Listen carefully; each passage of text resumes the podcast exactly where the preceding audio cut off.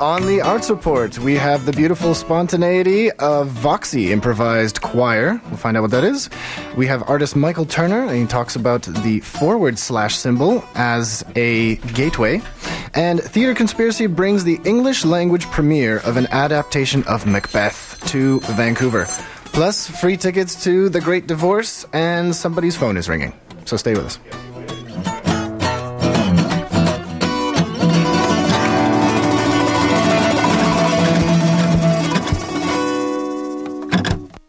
Hello, and welcome to the Arts Report for, what is it today, May eighteenth, two thousand eleven. We've got an awesome show for you today.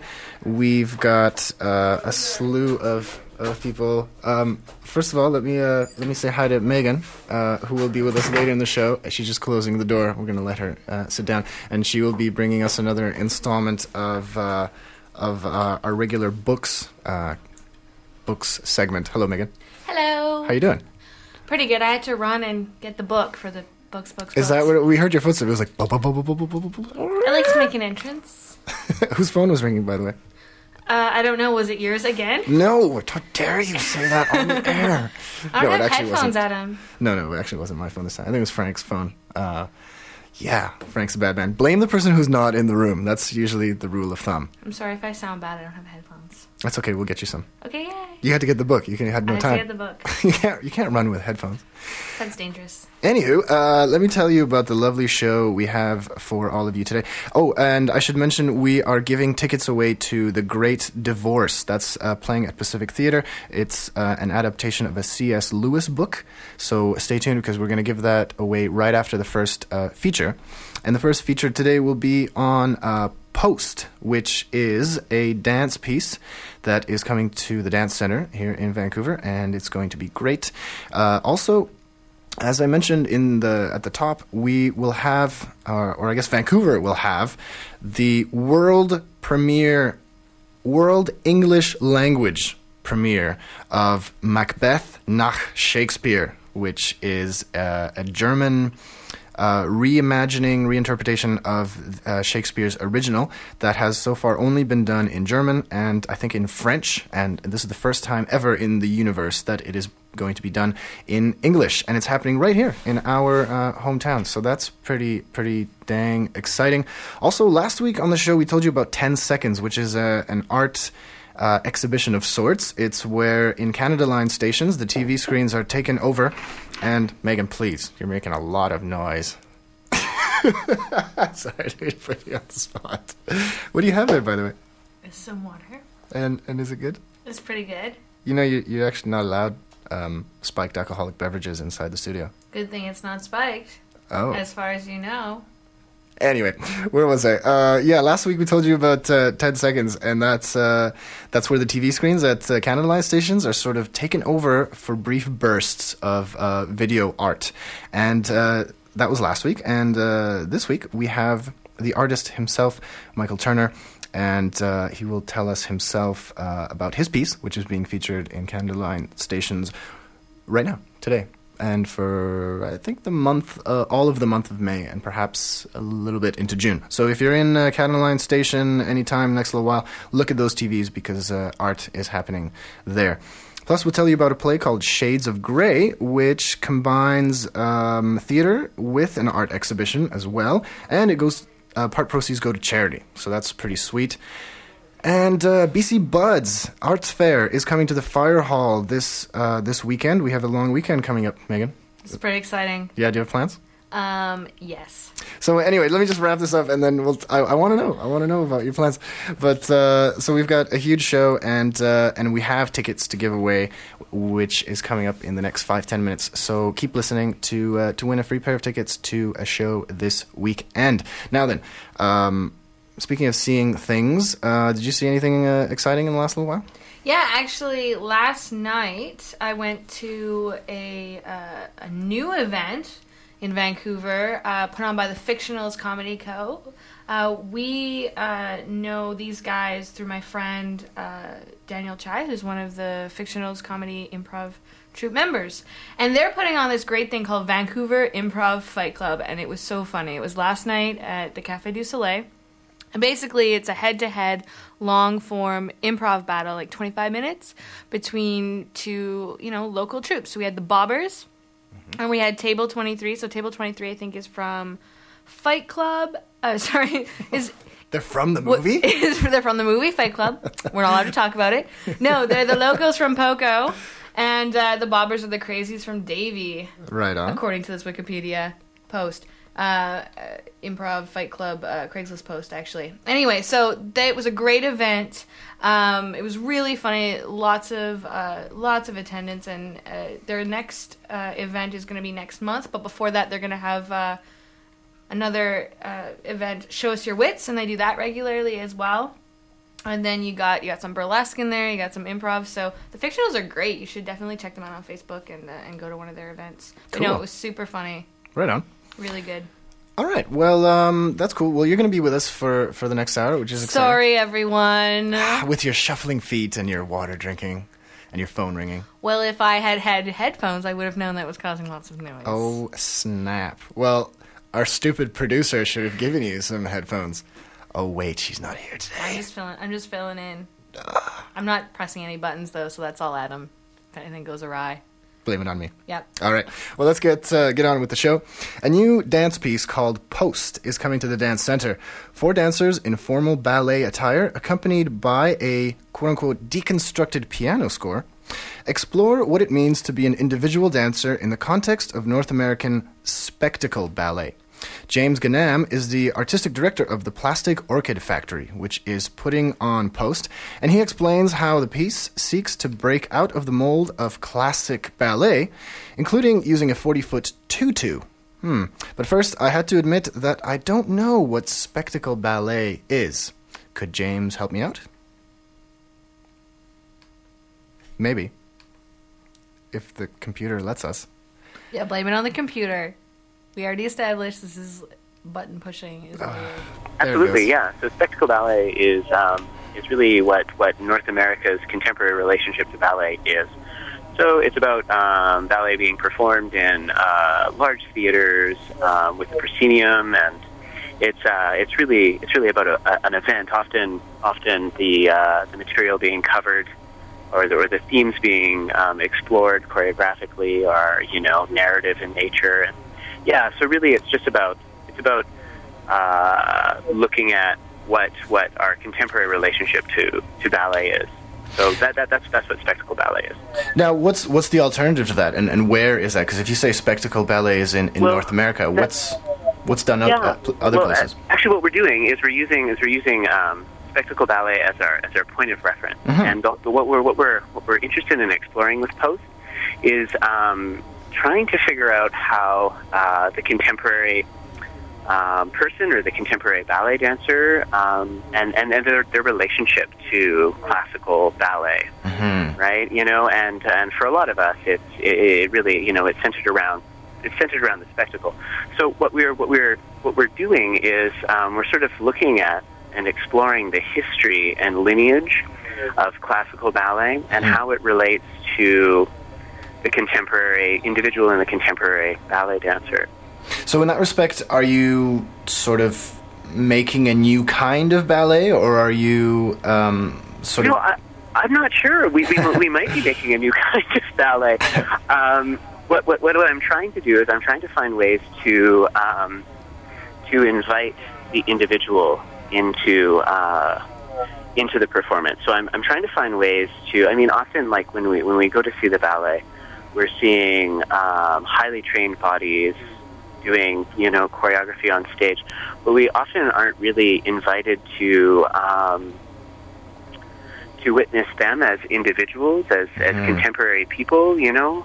Um, and so what, what I'm trying to do is I'm trying to find ways to invite these people's uh, histories and interests and and relationships to ballet actually into the work, and we're doing that uh, a few a few ways. We're doing that through the choreography itself and through the nature of the process, mm-hmm. but also um, through the design, how we're um, using contemporary uh, materials and and subject matter, and, and framing it in sort of a in, in a very sort of classical way. Hmm. Um, Now, I understand there's a forty-foot tutu involved. What is that about? What is the forty-foot tutu about? Well, um, you know, it's kind of about, you know, in a lot of ways it represents the contemporary ballet dancer's relationship to classicism. So there's this kind of beauty to it and an interest in working with it. But then once we're in it, there's this real sense of, like, it's cumbersome and it's mm-hmm. and it's kind of a burden. So we really wanted to have that physically present in the design and not just necessarily in the choreography. So, yeah. Hmm. So it's and, sort of like... And how about the musical component? The musical component, it parallels the the process that um, that we've that we've gone through. Kenneth Kirchner is a classical pianist um, in in uh, New York City, and Taylor Dupree is um, an electroacoustic composer. And so the two of them collaborated together. Kenneth um, put together a series of short piano vignettes, and he passed them off to Taylor. And then Taylor um, re-engineered and recomposed all of the material, and. Um, Yeah, so it was. So the the process was based in classicism, but completely contemporary. Hmm. So it kind of mirrors yeah. what's going on uh, in in the dancing. Absolutely. Yeah. So like we're exploring we're exploring um, a lot of uh, people's relationships to classicism. You know, so it's like a lot of the images and the themes being explored in in, in classical ballet. We're trying to find a contemporary approach to it. You know, for instance, a lot of A lot of these spectacle ballets that we go and see uh, at the theater um, have a lot of uh, angry dead women. You know, like, really? Yes, absolutely. Yeah, yeah. So it's like, you know, there's usually like a prince and he screws out. So there's like this prince who's usually kind of rich and dumb. And uh, and and he screws up, and, and some peasant dies, and she comes back as this angry dead woman, right? And and, and it's like a reoccurring theme, right, um, throughout a lot of uh, a lot of these uh, ballets that were created. Um, anyway, so we wanted to find a contemporary version of, you know, an angry dead woman, and so it took it took a while, but we, we found like this um, this sort of geisha zombie wow. ballerina, yeah. So we're we're We're really trying to integrate a lot of contemporary culture into what we're doing, and, and have that resonate in the in in the piece. You know, like um, another aspect of this is how we've approached the costuming and the design. Like um, you know, with uh, uh, when we when we think of ballerinas, we think of those tutus that kind of like stick out. They're called classical tutus, and um, yep. and there's a real sort of like cookie cutter approach to uh, to how we see these ballet dancers on stage. So we see like you know. fifteen ballerinas, and they're all wearing the same tutus, and they're all doing the same steps. And right. um, there's this sense of like mass production with it. And so what we've done mm-hmm. is we've uh, we've created these classical tutus, but they're they're actually made out of corrugated plastic, mm. and we've actually like stamped them. So there's this there's this physical representation of mass production, paralleling the uh, you know our, our idea or our uh, relationship to classical ballerinas. And there you have it. That is James Gunnam talking about um, Post by the Plastic Orchid Factory. And you can see the forty-foot tutu and uh, all the other um, other items uh, involved, including the, the music and the uh, the corrugated plastic at all. Sorry, what was that? Most of the tutu, though. It's all about the tutu. When I first heard that, I was picturing this giant, like, inflatable ballerina. like... You go to a lot of ballet, don't you? I do, clearly. Anyway, so uh, Post is coming to the Dance uh, Center on May the twenty-sixth. Uh, it'll be running from May the twenty-sixth until the twenty-eighth at eight p.m. There is a two p.m. matinee on the twenty-eighth. Tickets range from fifteen dollars to twenty-three dollars and are, are available from Tickets Tonight. Um, and you can get more information by visiting um, websites such as plastic orchid factory dot com or the dance center dot c a. Uh, or you can go to our website, C I T R dot c a, and uh, buried there in the blog is uh, all uh, information from all the uh, features we're going to have on today's show. The reason I say it's buried down below because uh, a post has just gone up in the last little while that... Um, that features none other than our very own Evan Gillespie. Evan Gillespie was the technical guru here at C I T R, and a few months ago he said uh, he said to me, hey, uh, I'm going away in a few months. And I said, where are you going? Well, I'm going to Norway for an international mustache competition. Oh, of course. Yeah, I know. Right? Yeah, of course. And I was like, obviously that's what you're doing. Um, I can't go this year, but whatever. Uh, no, I said, what the hell are you talking about? What is this? And and so he explained to me that there's this big annual thing where people grow their mustaches and, and you know, uh, compete for various prizes.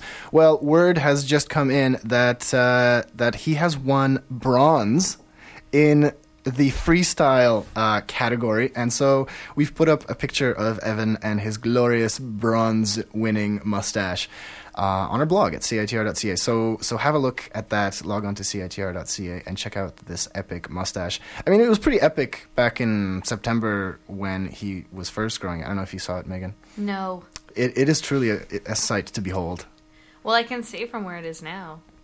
It's right? Amazing, isn't it? It's really breathtaking. Breathtaking is the word. So check that out, and uh, check out all the features we have on this week's show and all the links. So if you um, want to get ticket information, or at least the dates, uh, if you missed, uh, for example, what I just said about Post, and you missed the, the dates, uh, twenty-sixth to twenty-eighth of May at the Scotiabank Dance Center, then just uh, go on the website and, uh, and check out the details uh, there.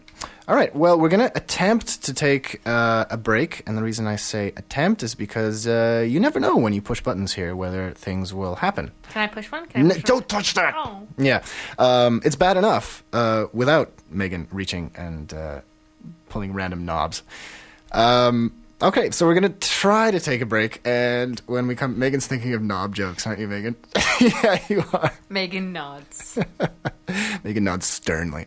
Um, all right, we'll we'll take a quick break, and when we return, we'll tell you about B C Buds, which is not that kind of bud, you stoners. It's an arts fair coming to the Firehall, so stay with us. live van dot com is Vancouver's community-driven concert calendar. New shows are added daily by the city's most active promoters, musicians, and by the driving force of the music scene, the fans. live van dot com's listings are different because they are integrated with profiles updated by bands and business owners as they promote upcoming events. Check out the archives to see how closely we've worked within the community to put on the shows you love. Visit live music vancouver dot com for the latest independent and major label event listings.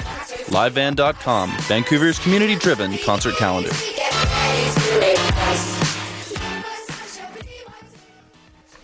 And we are back on the Arts Report here on C I T R. You know, Megan, with all the excitement of you running in and out and uh, getting the book, I forgot to mention uh, who we are and what we're doing. How funny. Uh, this No, I did say it was the Arts Report, but I didn't say that... Uh, I didn't give the station... I'm not your keeper. Yeah, this is all your fault. I'm trying to blame you. Why aren't you playing along? um, I didn't mention that uh, you're listening to us on C I T R one oh one point nine F M in Vancouver. It's true. And streaming online where? At C R T R dot C A. Oh, Megan. C R T R? I said C R T R. What station is that? It's like some little Mexican little station now that people are like, C R T R? Why, why that face? Anyway. Uh, yes, we are on C I T R dot C A, streaming online. Nailed it. Thank you. Nailed it. Thank you. Thank you. And, um, yeah, yeah. So uh, I guess we'll... Um, uh, tell us, Megan, what, what, uh, what we'll be doing later. Uh, we're going to be talking about anticipated results. What's that? Well, it's a book. A book. A it, fiction. Yes. A local book. It is, yeah. It's uh, by Dennis E. Bolen uh, and Arsenal Press. Cool. All right, so everybody stick around for that. Oh, yeah, and tickets. I need to give away tickets. Uh, tickets to The Great Divorce uh, this weekend. Um, when can we do that? We'll do it in the next ad break. The next time we go for a P S A, Megan, you'll remind me, we're going to give away tickets to see The Great Divorce. Okay. So so stay with us. This is all a clever ploy to keep people listening longer. I I, I shouldn't have given that away you now. You shouldn't have. That. No one noticed that. No. No one heard that part. Okay. Moving on. Uh, dance, theater, music, play readings, and more in this year's B C Buds, an annual arts fair in its seventh year now, happening at the Firehall Arts Center from May the twentieth until the twenty-second. It will feature a ton of musical performances, in particular, including one intriguing show called Voxie Improvising Choir. Now, how does that work exactly? Is each member of the choir improvising simultaneously? Because that would be a bit chaotic. To explain, here is Kate Hammett-Vaughan, who is the choir co-organizer of Voxie. Well, my friend Carol Sawyer and I have been running this. Um, this is our fourth season. This is the culmination of our fourth season, um, this performance on Friday night. And what we've been doing is just trying to make a space for people who are interested in improvisation in general and voice in particular. So through a series of, uh, an annual series of eight to ten um weekly workshops, mm-hmm. we invite uh, facilitators for the workshops from various um, various disciplines. We have people from dance and people from theater and people from uh, you know more straight ahead choral music and uh, and people from you know just the improvising sort of free improvising community. We had a, mm-hmm. a beatboxer last year. We've had um, all kinds of interesting things have happened. So we just invite these people to come in and spend two hours with our group, which is a different size every week, just depending on who can come. It's sure. just open to the public, and um, we uh, we. Just invite them to come in and show us some ideas about creating structures for improvisation. So this is really at the key, at the heart of what we do, is that we're trying to create, um, to teach people about the idea that there is uh, possibly even greater freedom within structure. Hmm. So we try to, you know, use our bodies and our voices and the space that we're in and um So and stillness and quiet and you know. So, so are you looking for um, like a format, the way that you know there are improv games in, in, in improv? Is that the kind of thing? Yeah, the, I guess you know we kind of create our own structures out of the ideas that the facilitators right. bring to us. So for our performance on Friday night at, at the Fire Hall, we've got. You know, sort of sixteen to twenty minutes, you know, depending on how long things go. But we've got four or five structures that we're going to try to move sort of seamlessly through so that people will get an idea of what it is that we do, and hopefully some people in the audience will be inspired to join us hmm. next year for uh, our fifth annual series. Can you give us an example of one of these structures?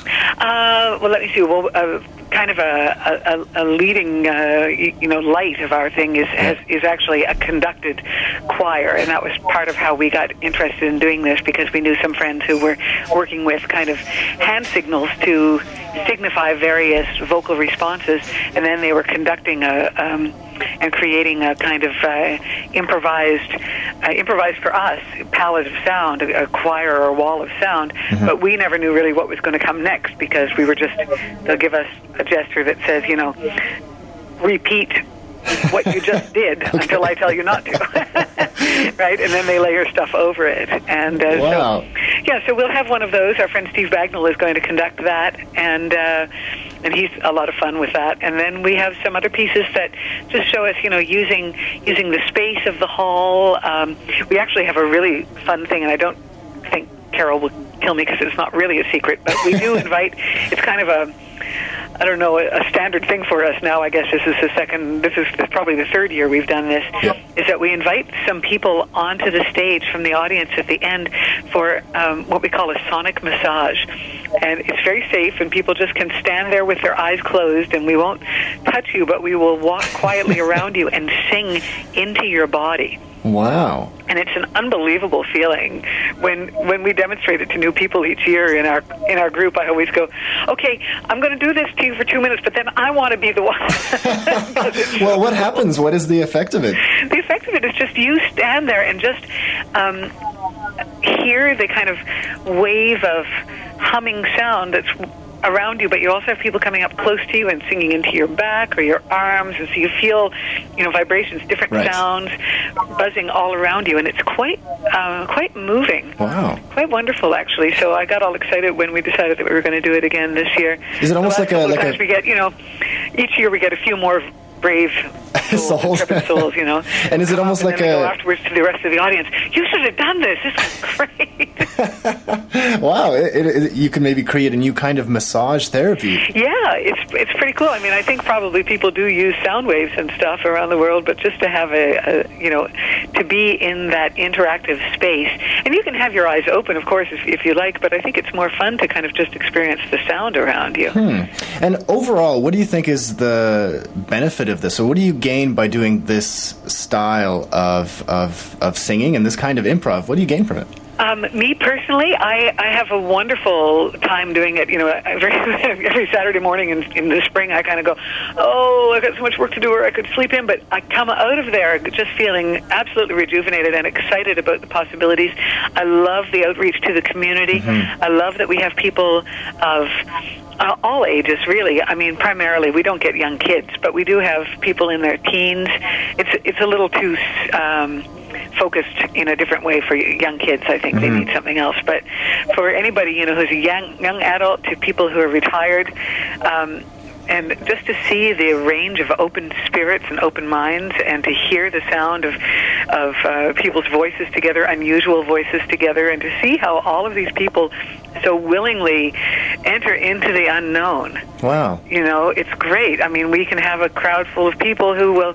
Well, okay, last year, the first yeah. workshop last year, uh, Brian Tate was uh, from, uh, formerly of the Universal Gospel Choir, now the City Soul Choir, was doing our workshop. And he had people kind of sitting around and chanting, you know, in this rhythmic thing. And then he said, okay, now we're going to try this. And he made it a little more crazy. And then he said, okay, now we're going to break into four groups. And you're the air, and you're fire, and you're earth, and you're water. And now we're going to simulate the creation of the universe. And it just turned into this unbelievable piece over about four minutes. And amazing. Brian said afterwards, just, wow, I had no idea you guys would go there. And there was a guy who was about sixty-five in the group who looked at me at the end and he goes, that was so great. It's so much fun to just no, have a place where you can just come and be normal. Come and be normal, right. And I thought, well, I think that's lovely, you know, because for many of us, we do feel inside us that we are freer and a little wilder and would like to be a little more risk-taking than we're kind of allowed to be in our everyday lives. Wow. So by doing this, people can... can uh let loose a little. Oh, yeah. It's very, very free and very freeing. Excellent. And, uh, yeah, it's, we've had a really exciting season. So we've got um, something that I think will be, uh, I don't know, kind of all-encompassing. You know, I think that people who watch it will get an idea of what uh, of what we're about and how much fun we have. Mm-hmm. And I think that there'll be a little surprise, perhaps, to Ooh. see a bunch of adult people who are kind of in a grown-up nursery school, right. singing and moving and yeah. dancing and and uh, and being conducted by, you know, crazy hand gestures and yeah. you know, perhaps rolling on the ground or throwing ourselves on the ground or who knows what will happen. We've got a very basic kind of structure, and after that, it's all. all free. It's been a pleasure to, to hear about this. Um, thanks so much for taking a few minutes to tell us about it. I hope you will come on Friday night and see what it's about. All right, sounds good. Us. Thanks a lot. Bye. And that's Kate Hammett-Vaughan telling us about the Music Showcase, which is a part of B C Buds. The Music Showcase is on Friday, May twentieth at seven p.m., and the showcase events like this one are twelve dollars only. Now, uh, B C Buds is going on from May twentieth until the twenty-second, and everything other than the showcases... Uh, am I making up things? Yes, I am making up things. Please disregard that previous statement. Um, there's a lot more information that can be provided to you better than, than by me at firehall arts center dot c a, and you can get all the information on the various events and the ticket prices Um, that uh, that are available for this. So check that out. Okay, now I did promise to give some tickets away, so I feel it is only appropriate that uh, that we do that now. I want to give you a pair of tickets to see The Great Divorce, adapted from the novel by C S. Lewis. And this is playing at Pacific Theater, and it's running now until June the eighteenth. I'll give you a little synopsis before I give out the, the phone number, so you can win these tickets. Uh, here it goes. Hell resembles nothing so much as a dreary industrial city in the north of England, its denizens free to leave whenever they like, aboard a bus, bound for a heaven that's like nothing you've ever imagined. A theologically dazzling journey studded with memorable characters, mind-spinning dialogue, and images of human folly and sublime hope that will forever change the way you see eternity. So that's The Great Divorce, playing at Pacific Theater from now until June eighteenth, and we want to give you a pair of tickets to see this show. So give us a call. The number is six oh four, eight two two, two four eight seven. six oh four, eight two two, two four eight seven. We'll be right back. See, again, I have the button. I press the button, nothing happens. This is outrageous. I'm really sorry about that. Thank you for feeling the pain. Here it goes. The North by Northeast Festival, music, film, and interactive, takes over Toronto once again June thirteenth to nineteenth. North by Northeast showcases the best new music from around the world. Rock, hip-hop, punk, country, blues, electronica, singer-songwriter, and more. It's your chance to catch breakout performances from tomorrow's stars. Seven days, fifty stages, over six hundred fifty bands, plus forty great music-related films. All this for just fifty bucks. Wristbands are on sale. Check n x n e dot com for details. Also available, passes that get you into the clubs first and into North by Northeast's groundbreaking interactive media conference. You want more? North by Northeast also rocks the heart of Toronto with four nights of massive free outdoor concerts. Visit n x n e dot com for tickets and up-to-the-minute festival info. North by Northeast, celebrating seventeen years of great music.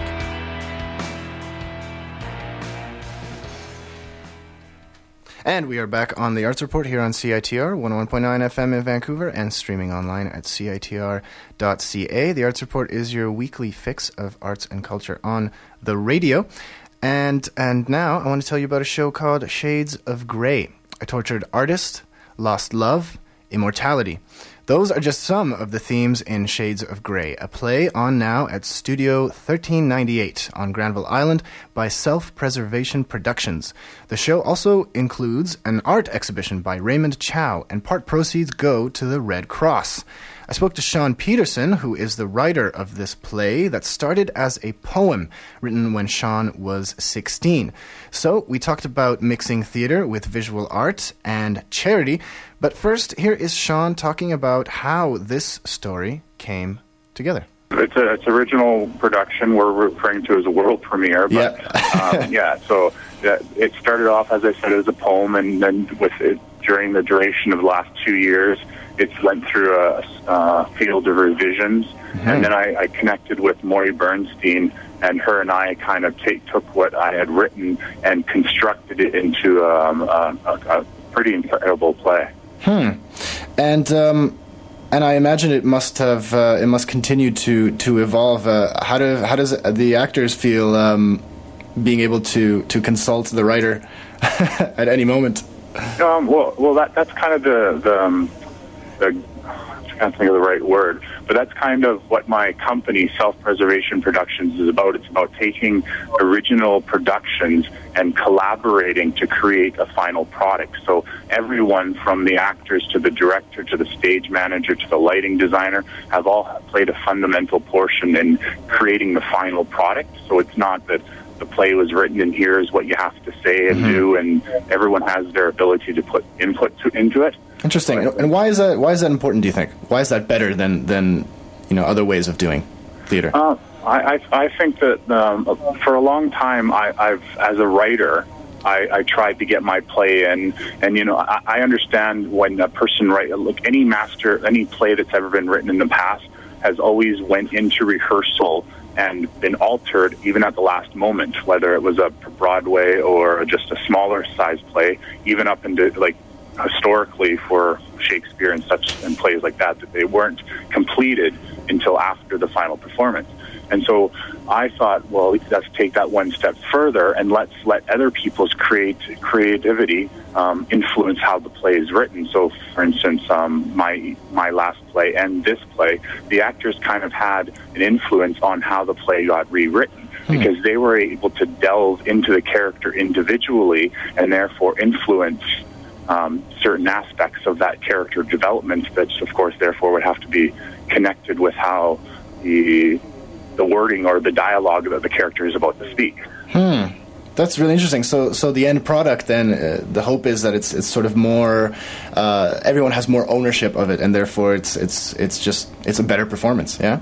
Yeah, I wouldn't say ownership, but it, it's a collaborative creation. Uh-huh. So, yeah, so the, the, the, the characters that are really defined by the, the first actor, and therefore when the dialogue goes to final print, it's it's a, it's inspired by The, the the actors or the directors themselves, but of course, me as the writer, I have to make sure that everything cl- clips into place. Hmm. Cool. Now, tell me about uh, the the visual art por- portion of this uh, of this production. The fact that you have uh, a sort of exhibition going on at the same time. What's the idea behind that? Um, you're referring to the Raymond Chow? Yes. Okay, so basically, um, I, I hooked up with Raymond Chow. He's an, uh, a local, internationally renowned artist that lives resides in Vancouver, and so, so we wanted. We're basically, our both of our visions about artistry are quite similar, and that we, he's he's very, he really wants to help other artists. So. Me, my company is a fledgling company. We've um, this is our second production, second official production, going solo. So he really wanted to try to, to help out and um, help advance my what I'm tr- looking to do. And so what we had set up is um, tonight at the Granville Island Hotel, mm-hmm. we are having um, a special presentation that we're doing a fundraiser more so to help support Red Cross, and we're doing it together. So with Raymond Chow and myself. Self-Preservation Productions together. So what tonight's um, exhibition's all about is uh, rather than having Red Cross supporters just donate money, mm-hmm. we've made it so that they, they're donating money in the form of a ticket price, and that money is being split. Um, fifty percent is being donated directly to Red Cross. Mm-hmm. So for their donation, rather than just receiving a tax receipt, now they're going to receive the ability to see an art show with Raymond Chow, meet the artist because he'll be on live on location from two to eight tonight, mm-hmm. as well as he's they're going to be able to come see a play, an original production, which, as I said, we're all together trying to support Red Cross in Burnaby. So it's more even more of a local charity as opposed to look, uh, sending it somewhere else in the world. And that's uh, Shades of Grey, Sean uh, Peterson talking about that one. And that is happening right now until May the twenty-first at eight p.m. And that's at um, Studio thirteen ninety-eight, which is right on uh, Granville Island. I believe it's a part of the Playwrights Theater Center, P T C. Yeah, I think it's... If I'm not mistaken, it is the top floor of the of the Playwrights Theater Center on Granville Island. You can get more information on this show from our website, where the latest Arts Report blog post has links to this event and every other event that we have on today's show. Now, tickets uh, for that range from twenty-five dollars to thirty dollars, and you can get them from tickets tonight dot c a. Again, links are available on our blog, so you can check that out yourself. All right, well... Um, now it is time for our regular, our newly minted regular feature um, called uh, Books. Books, books, books. Hello, Megan. Hey. Nice. So uh, what are we talking about this week? We are talking about Anticipated Results by Dennis E. Bolen uh, from Arsenal Pulp Press. Nice. And, um, all right, tell us what it is. What's it about? Well, I will. Uh, Anticipated Results is a collection of narratives, uh, mainly by one protagonist, Neil. Um, and he's part of this motley crew of drunks, failures, rabid intellectuals, and the like. And that list would be in order of frequency that they appear. Uh, they're the tail end of uh, the boomers. And they're living below, I guess you could call, so-called expectations in Vancouver. They have jobs of various sorts. A couple of them have kids, various ambitions, lots of addictions, a few girlfriends. Uh, there's one wife floating around in there. Hmm.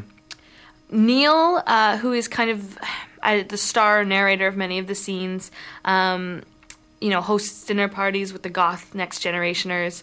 Um, there are childhood memories, uh, stories of parenthood, uh, and actually in one case an orange tabby trapped under a futon uh, for two days, which at the end of the book becomes uh, a metaphor for, well, everything.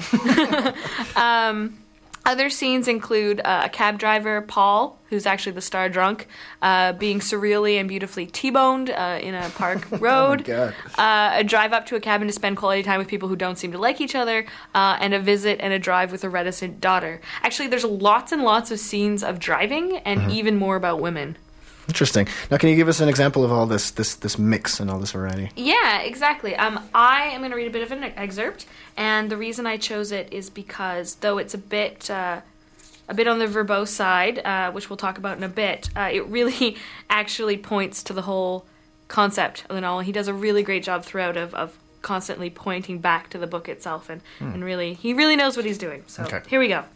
So to set this up, the star-drunk, as I mentioned, Paul, uh, has just been in an accident. That's the first scene in the book. And now they're back at the bar. And we have Paul and Neil, among others, drinking beers. And Neil starts a conversation. I don't know about you, but I think this goes to show what I've always said about your work. Paul grimaced. What was that again? In view of its demonstrated association with sudden death, that driving cab is not irrelevant. The server put a new one in front of Paul, who smiled up at her. Driving cab in and of itself is one of life's most deadening fates, an admission of non-life. Serious as all hell if you think about it. He frowned at me. But a life-threatening car accident is the most banal thing in the world.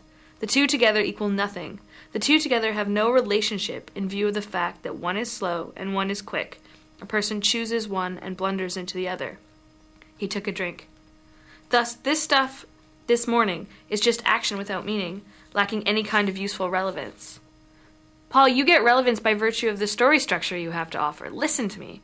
The banal beginning, the banal ending here in the bar.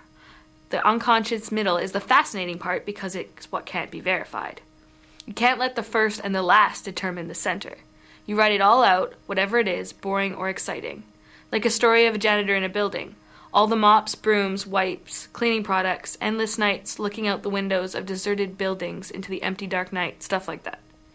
What you get at the end, all it turns out to mean was, I don't know, perfect marble floors or something. Paul smirked. Little khaki badges on your shirt with another guy's name on it. That's the idea, boys.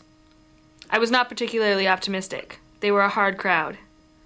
We can't listen to a story like Paul's without paying debt to happenstance, to the vacancy between relevance and irrelevance, to the emptiness of question and answer. Content is misleading and deceptive. Nice. Yeah, it's uh, it's basically encapsulating, um, and this is a very generationally based story, these kind of emptiness of meaning that a lot of these people are, uh, these characters are finding themselves in. He gets uh, he gets really poetic, Bolen, when it suits, but his a lot of his plots and his scenes are very direct. They move along quickly, and perhaps it's a growing taste of mine, but I really love these collection of stories that intertwine, and each part is discrete, but the overall project has a real arc to it, and it's really mm. pleasing. Um, some of his characters are really verbose and overly intellectual, but it's it's quite a character point. It lets him be poetic.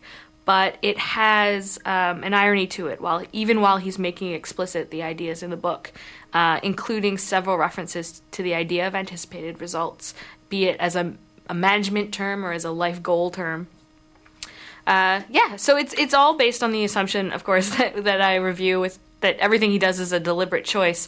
So if the irony is incidental, then we'd have to reevaluate. But as it stands, it's it's really great. Hmm. Okay, so the book takes place in Vancouver. Now, does the city play a big part in the book? Well, the local aspect's not overly prevalent. Um, it basically adds a layer.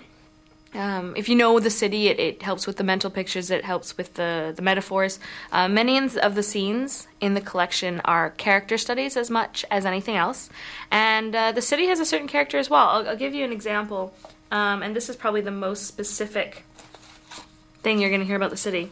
And it's a conversation between Neil and his daughter after some food, and they're, they're just talking about how much she really didn't want to comment on this visit, uh, part of which being she doesn't want to drive into the city. I speak to her as she stares ahead. But you're such a good driver. I don't care. It's just so obnoxious around here. Well, I thought you didn't mind it so much. Sometimes, but nowadays I mostly hate it. You hate it. It's so cold. It's too fast and ugly. It bugs me. Well, in that case, I feel doubly honored you're visiting me, but I hate to think you have to endure the urban terrors just to do it.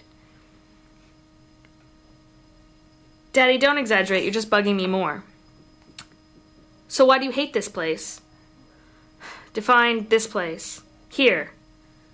Y- Here, you mean Earth? British Columbia? Or do you mean figuratively? Your general phase of life? State of mind? Or just Granville and Broadway? This city, she says. Oh, well, I don't know what to say to that. I mean, look at this neighborhood. The choicest bistros, espresso joints, live theater, bars with jazz playing in them, the West Side's best two dollar pizza s- slice, cheap kitchen supplies, a big box bookstore, a greasy spoon that serves chow mein-flavored burgers and burger-flavored chow mein. What more could you want? I don't know. I knew I'd gone too far and too wild, naming off things I liked and she wasn't interested in. It's just not home. Of course it isn't. Not yours. Nice. Okay. Yeah, it's uh I mean, if you ever have been in that area, of course, most of us have. You can, re- you know, I know exactly all those places he's talking about, and uh, and I kind of know how she feels as well. And uh, so it's uh, they really use the landscape to, to shore up the characters. Okay, nice. Now we're we've quickly um, running out of time. Oh, good. Um, but what did you think of the book overall? Um. Well, unlike some of the books I, I review, and maybe that's the first novel syndrome we talked about last time, mm-hmm. uh, I actually fully uh, enjoyed this and, and really got captured by it. Um, even when I kind of disagreed with some of the points, um, I really enjoyed the style and the confidence. There's a real masculinity to it, but not necessarily in kind of an anti-feminist way, but rather a point of view of a male being in your forties and fifties, um, navigating expectation, friendship, children, lots of drinking. Um, really great example of writing what you know. Mm. And, uh, and and finally, it was great to and refreshing to hear from the point of view of a boomer um, and his generation and his experiences without feeling patronized, pandered to, or dismissed. Um, well, maybe a little bit here and there, but it was done so well that I'll let it slide this time. Nice. Thanks, Megan. Thanks. So that is Anticipated Results uh, by Dennis E. Bolen from, and this is from Arsenal Press. Books, books, books. Yeah, I love that books jingle. Oh, that's, it makes me dance. Isn't it great? Mm-hmm. That's courtesy of the Acapella Club at U B C, and they're going to be making some more jingles for us. It's just is... good. It's radio, so you don't have to see me dance, pop and lock a little bit, you know. It's nice. It's yeah. lovely. If only people could see your lovely dancing.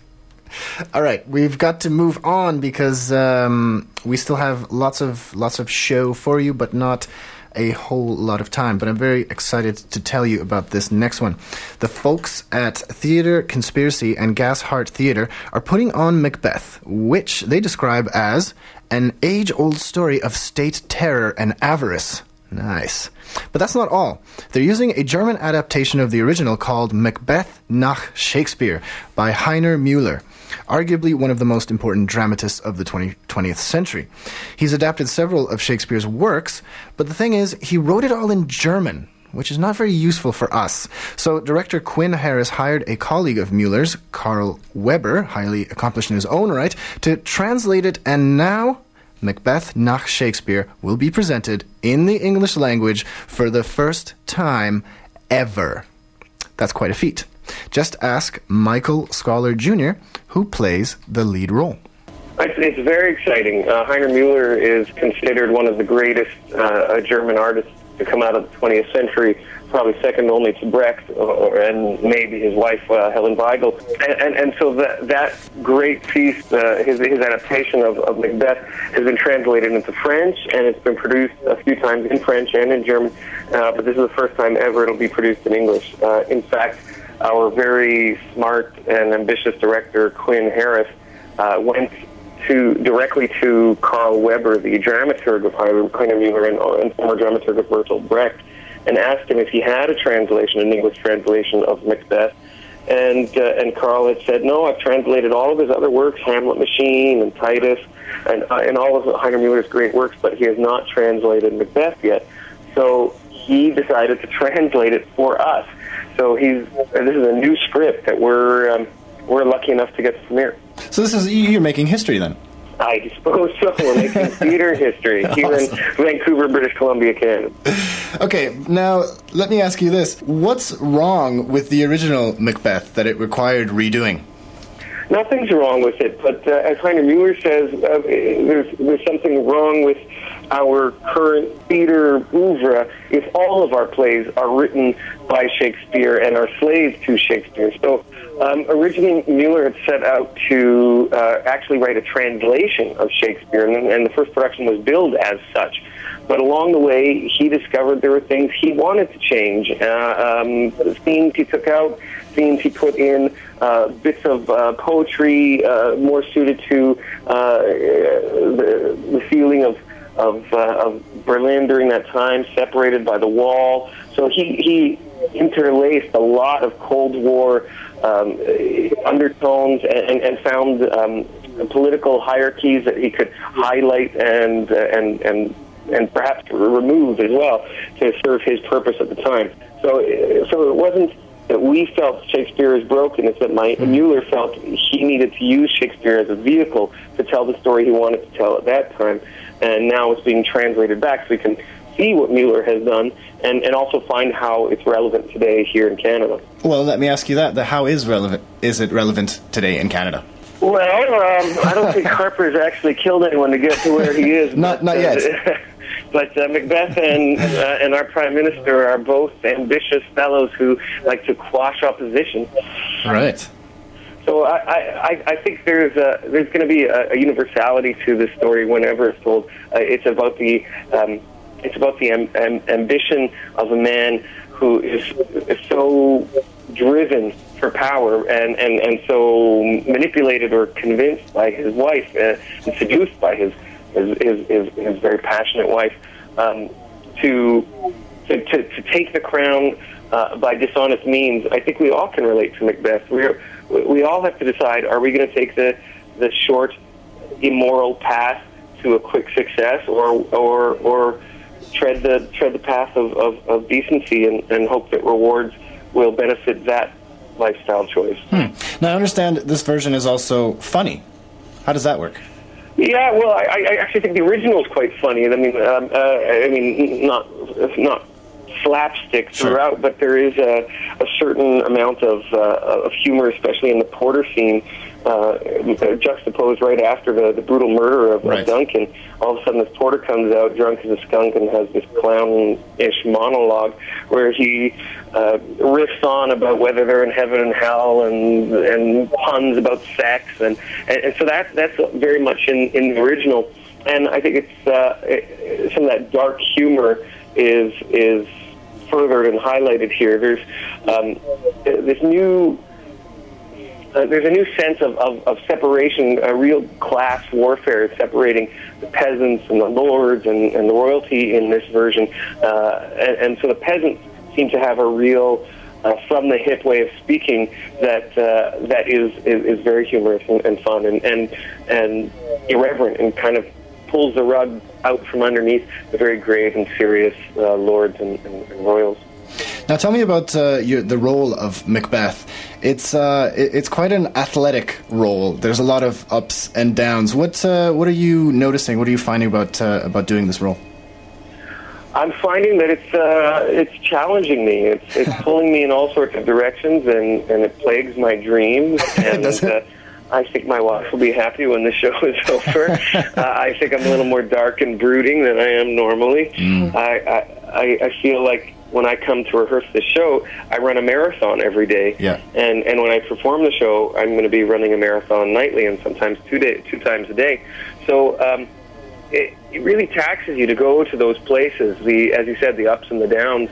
And, and, and Macbeth really does struggle and wrestle with his decisions. He's not just a villain who does things uh, without justification. He he is wrestling all the way down to his descent into hell and trying to find, uh, at least at the first half, trying to find a reason for, a moral reason for doing what he does. Hmm. Um, and, and so that wrestle, or that wrestling match I do with myself and, and with uh, the other actors and characters in this play are... are It, it, it's very, um, exhausting, very taxing on the body. So yeah. I find that I'm quite wiped out at the end of the day, to say, to say honestly.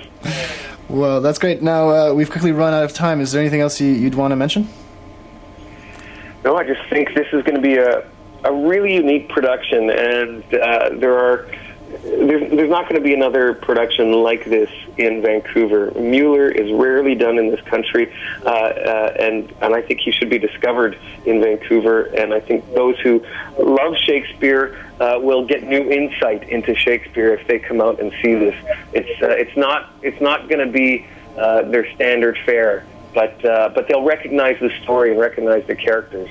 People that come along with. with their script in hand, hoping to, to read every single line of the bard's poetry, will uh, will notice some uh, some huge changes, some small changes, but uh, hopefully our production will make converts of them all. Wow, that's great. Well, we're very excited. Thanks so much for taking uh, some time to, to tell us about it. My pleasure, Adam. That's Michael Scholar, and he's talking about Macbeth nach Shakespeare, and that's coming to Performance Works on Granville Island from May the twentieth until May the twenty-ninth, uh, eight p.m. with weekend matinees at two p.m. and tickets range from fifteen dollars to twenty-five dollars, and you can get them from tickets tonight dot c a or at the door, though keep in mind at the door it is cash only. Uh, you can get more information on their website, which is an awesome website. It is just conspiracy dot c a. Pretty cool, huh, Megan? It's pretty good. Now, uh, you had you, we were talking about this while the interview was playing. You had a thought. Yeah, and at one point you turned on the mic, so that was embarrassing. Sorry. Um, you have to tell me these things. Um, no, I was just saying it's a bit ironic that it's an English translation of Shakespeare. It's promoting an English translation of Shakespeare. But no, it looks really interesting and uh, a nice lead-in to Bard on the Beach this summer, which I have gift certificates for. Nice. When is Bard on the Beach? Uh, it's like all summer. I'll get there eventually. Yeah, you'll get, yeah, we'll figure it out. I love how instead of rolling with mm-hmm. anything that happens on today's show, we we we bring attention to it and, yeah. and like highlight it more. That something bad happened or something yes. wrong happened. Remember that time when I turned on your microphone and yeah. the interview was still playing, and you gave me a look—a fiery look, look of death. A fiery look of death. What did that look say? I don't know if anyone listening has ever seen Adam thinking or concerned, but it is terrifying. His, Come think- on. his thinking face is terrifying. Yeah, there it is. Uh, mm. It's like it's the devil really, incarnate. That was a really good conversation for radio. I thought so. Perhaps we should just move on. Mm-hmm. All right, well, we, we are near the end of the show, but we have one more awesome story, and then we want to play a little uh, song for you from a band called Right, because they have a new single out. But we'll leave the show with that. But first, we're going to squeeze in one more story, and this one is about uh, something that we covered last week on the Arts Report. Uh, we told you last week about ten seconds, a monthly art project that takes over the T V screens at the Canada Line uh, SkyTrain stations with these ten second, se- excuse me, ten second bursts, make sure we make fun of that later, ten second bursts of public art. Last month, it was a piece called Hippie Chick by Dana Claxton, and this month it's Slash Forward, which focuses on the forward slash symbol. It all began on Michael Turner's blog with a blog post that consisted simply of rows and rows of slashes. That ended up uh, as a featured item in a public art display called Digital Natives, which took over the L E D billboard uh, by the Burrard Street Bridge and put up thought-provoking statements in one hundred forty characters or less. Statements such as, "A coyote saw me in its city today." Anyway, now Michael Turner's uh, forward slash is back in another incarnation, this time as a short video on transit stations. So I spoke to Michael Turner about the unique opportunity to show art in unexpected public spaces and about this fascination that he has with the forward slash. But first, I just asked him to confirm that it all began with the blog, then progressed to Digital Natives, and now into ten seconds. Yeah, those three things in a row, but you could say maybe even before the blog, mm-hmm. that diagonal slash for me is something that uh, I've always been attracted to, uh, just the way it unites words as we use them in sentences and right. in explanations. Even before the internet usage, right? The the slash was used before that.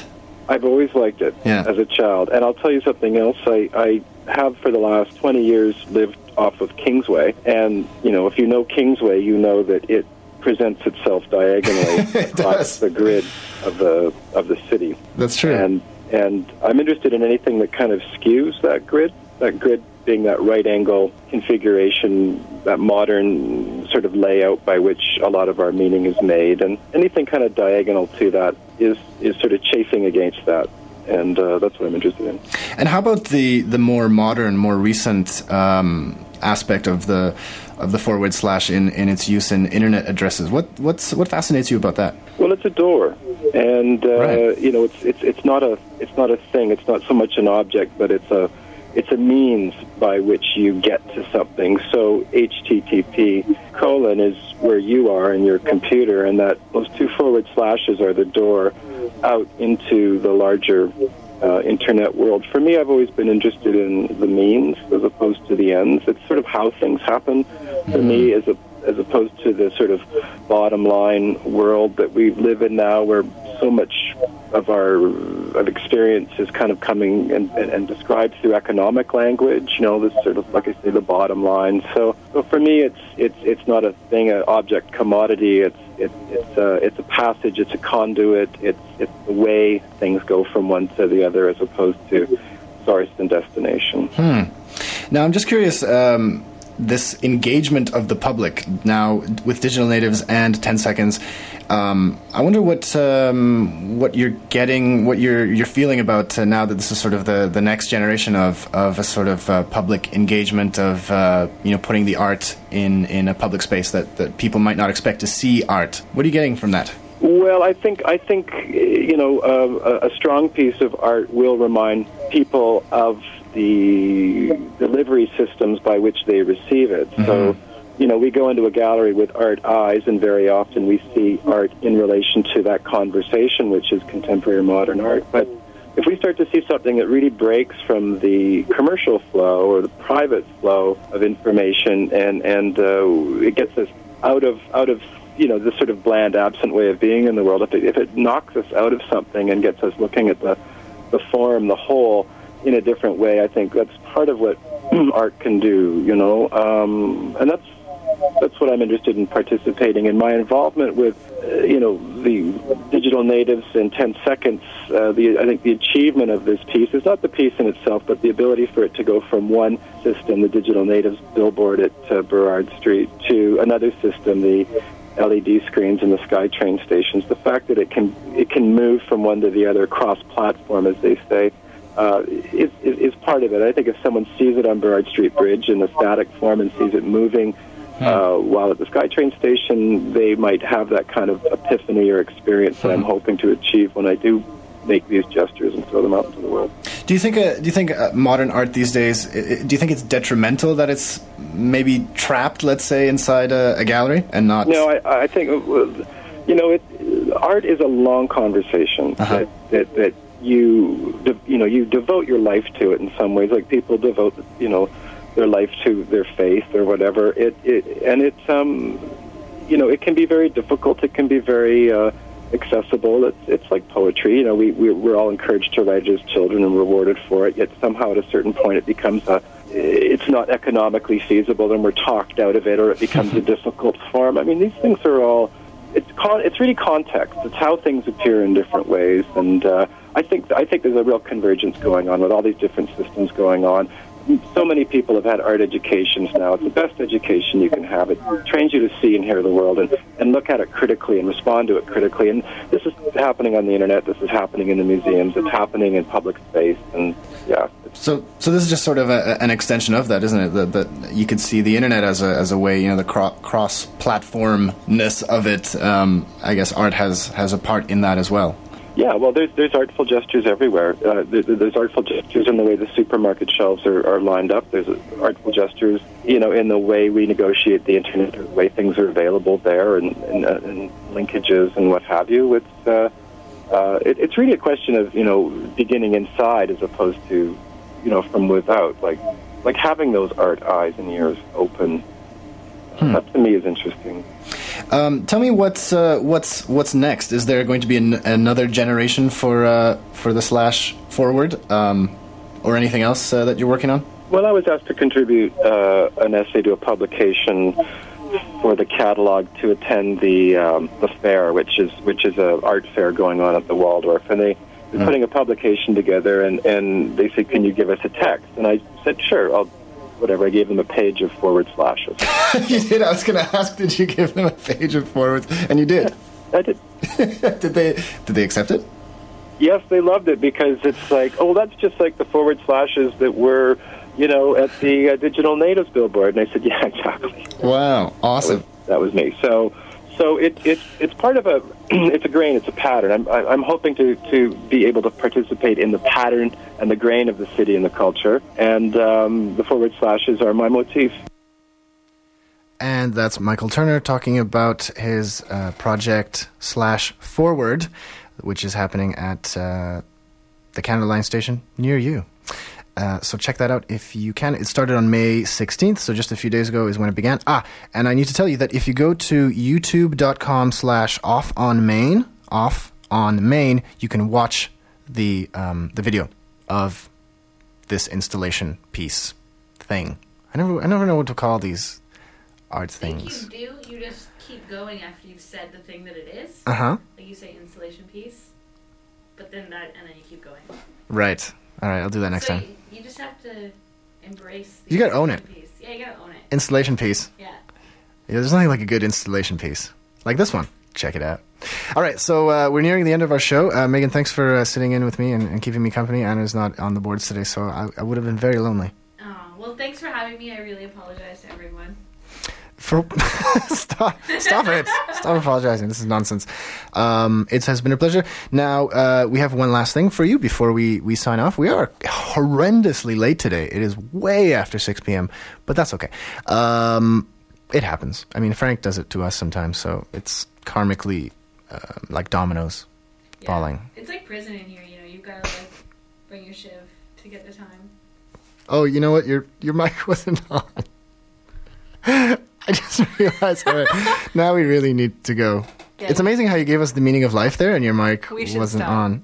Yeah, we should get out of here. All right, so this is uh, the band Right with the song "Slowly Home."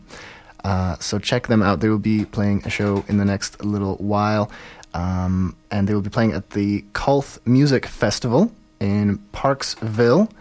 And uh, I think they'll be at the Interurban Gallery uh, on June eleventh. So anyway, this is Slowly. Thanks for listening. Bye-bye.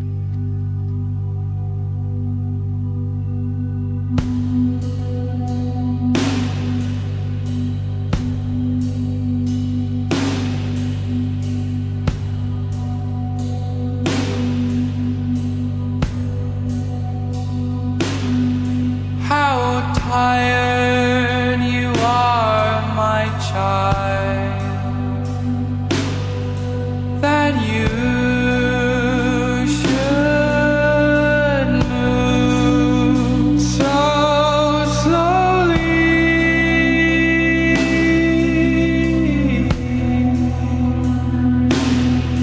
The bad